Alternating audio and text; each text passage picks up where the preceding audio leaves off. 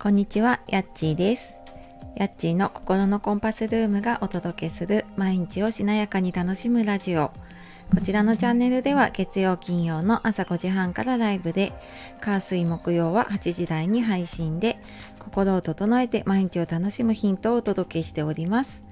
メンバーシップの方は週1回、えーお届けしてきたんですが、今月末、まあ、今週の配信が、はい、あの最後に、最後というかね、で、ちょっと一旦休止をさせていただきます。はい、あのーまあ、よかったらね、今週末の配信をお聞きください。本日もお聞きくださいましてありがとうございます、えー涼しくなってきたけど今日はなんか暑くなる予報がね出ておりますが、えー体調など崩してませんか？いかがお過ごしでしょうか？えー、はじめにちょっとお知らせです。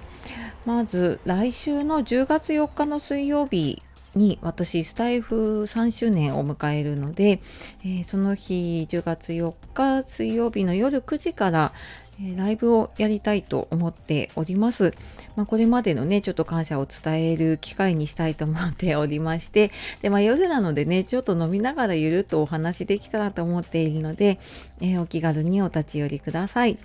でもう一つが10月14日の土曜日に横浜の馬車道で、えー輝きマルシェというマルシェに出店をします。でこちらはパワーストーンのアクセサリーを作ったものを販売をします。まだあの始めてほんと半年ぐらいなのでね あのまだまだ試行錯誤しながらなんですけれどもあなんかこんな人でもねこうやってマルシェ出せるんだなっていうはいあの励みになればなと思うので、えーよかったらあの会える方いたら横浜ちょっと遠いかもしれないんですけど結構観光する場所も近くにあるのでね、えーよかったら来てください。で今日は、えー突然始まるダブルケアに備えるためにっていうことで、えーなかなかちょっとね馴染みがないかもしれないダブルケアのお話をね少ししようかなと思います。で、まあ、なんでねこの話するかっていうと、まあ、私は仕事ではねずっともう20年ぐらいそのケアマネージャーとかあと地域包括でね相談員社会福祉士をしていました。であの、まあ、それとは別でえダブルケアってこう育児と介護が同時期に発生して、まあ、同時に進行するっていうね、あのーそういう状態なんですけれども子供が本当1歳ぐらいの頃から私は父親の介護が急に始まってでそこから3年半ぐらいかなそのダブルケアっていう状態だったんですね。であのもう今からでももう10年ぐらい前とかだったのでその状態になったのがまだちょっとダブルケアっていう言葉もあんまりよく知らなくって後からあそっかこういうことだったんだなとか、まあ、最近になっていろいろねちょっと支援とかサポートとかも増えてはきてるんですけれどもあの本当に自分がなるとは思わないし親の介護ってまだまだ先だって思っていたけど、まあ、実際にうちは父親は60代の本当終わりで。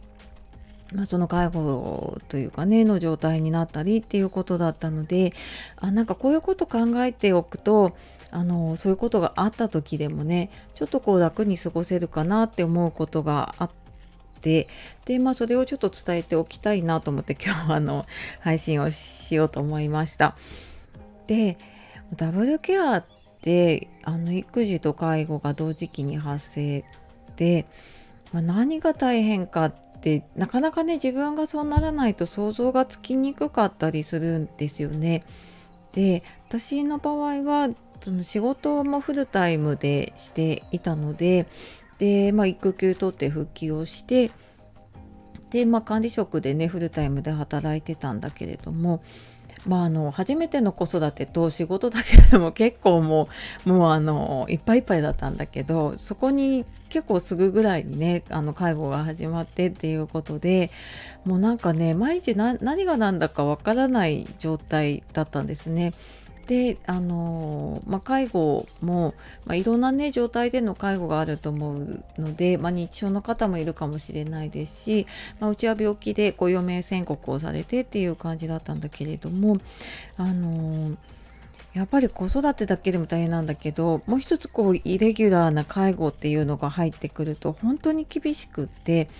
ででもまああのうちは家族でなるべく見ようあの見たいっていう本人とかねあと母の希望があったのでまあ、ちょっと私その時実家と1時間半ぐらい離れてる距離にいてで休みに1歳児を抱えて 実家に通うっていうのがもう時間的にも体力的にも厳しかったのであのうちはもう実家の近くに引っ越しを決めてで仕事もその近くで同じようなねケアマネの仕事っていうのをやるようにしました。でうんやっぱりなんかその、まあ、仕事辞めるっていうのもあったかもしれないんだけれども、まあ、なんかそうすることで逆に結構その介護どっぷりとかねあの子育てどっぷりで私はなんか余計にちょっと辛くなるかなって思ったので、まあ、母がね元気だったっていうのもあるんですけれども私はあの仕事を続けながらでもちょっと勤務日数を減らしたりとか勤務時間を減らしたりとかしながらねやっていました。であのやっぱりその介護のこと子育てのことって、まあ、それぞれのサポートとか相談窓口はあるんですけれども結構同時にあの相談しなきゃいけないことあの例えば親を病院に連れて行かなきゃいけないじゃあ子供をどこに預けようかっていうのって同時に決めなきゃいけないんだけどそれぞれ窓口が別々だったりとかなんかこういう時にどうすればいいのかっていうのがもうなんかどこにも相談するところがなかったっていうのがなんか私のその時はね結構そうだったなって思っていてでまあ結果的にやっぱりあのどうしても孤立しちゃうんですよね。でなんかそうすることでのその、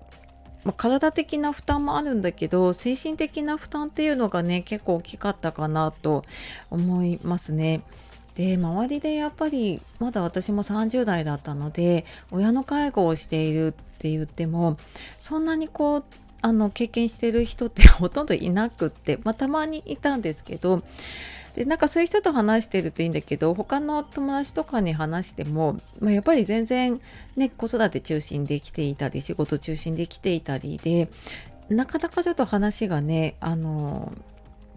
できなかったりとかでもあのもう普段のねその生活の中で疲弊してるのにもうなんかその自分の話をこう分かってもらえないっていう、まあ、そこがさらにこうへこむなと思ってあなんか話してもダメなのかもと思ってどんどんどんどん孤立していたっていうのがあってでなんか今思うとこうしておけばよかったなって思うことがねあのそこからいくつか出てきました。でまずはあの家族と事前にその介護だったりとかのね話をしておくっていうことです。でこれは、まあ、私今エンディングノートの活動をやっているのも、まあ、こういうきっかけもあります。でまだまだだと思っていてもねいざってなるといざもうそう直面しちゃうと全然家族とそういう話ができなくなっちゃったりとかする余裕がなくなっちゃったりとかするんですね。でもなんか本当はどうしてほしいのかっていうのがもう本人に聞けなくなっちゃう場合もあるしうんなんかそうなる前にねあのもしその介護必要になった時ってじゃあどこで過ごしたいのかなとかどんな風に過ごしたいのかなとかねそういうのをちょっと話をしておくだけでも、うんと、家族が決めなきゃいけないってなる時ってものすごいこう精神的な負担になるんですよね。あなんかこれでいいのかなとかで決めてからもあこれでよかったのかなってねあの思うことがあります。なので、まあ、そこはねちょっと事前に話しておくっていうのは大事だなと思いました。でもう一つえー、働き方の選択肢を持っておくっていうことです。でこれは私も後になってですねなんかその時は仕事を続けるか辞めるかっていう選択肢しか持ってなかったんです。でも今だったら例えば在宅で何かをするとかあの他のね働き方があるなって思ったんですね。うん、あとなんだろうな。なんかこうクラウドワークスみたいなねなんかそういう感じの仕事をちょっと受けるっていうこともできるしあのそういう選択肢を持っておくっていうことでもうちょっと頑張って続けなきゃって、まあ、もちろん続けられるところまではね続けるかもしれないですけどあの他にねできる方法が収入を得られる方法があるあれば例えばまあ仕事辞めるまでいかなくてもちょっとねあの一旦パートにするっていう選択肢もできたりとかやっぱりいろんな選択肢を持っておくってすごく大事だなと思いました。でまあもちろんねその経済的なことであの十分な蓄えがあるっていうのもねあのすごく大事にはなると思うんですけれどもまあでもねあの自分の働き方っていうのもね、えー、ちょっと柔軟に考えるっていうのがすごく大事だなってその時から思いました。であとはあの自分のその、ま、勤務先の体制もそうだしあとは相談先だったりとかねあと今結構そのダブルケアの、えー、いろんなコミュニティがあったり自治体でも結構あの市区町村でもそういうのに取り組んでいるところも増えてきています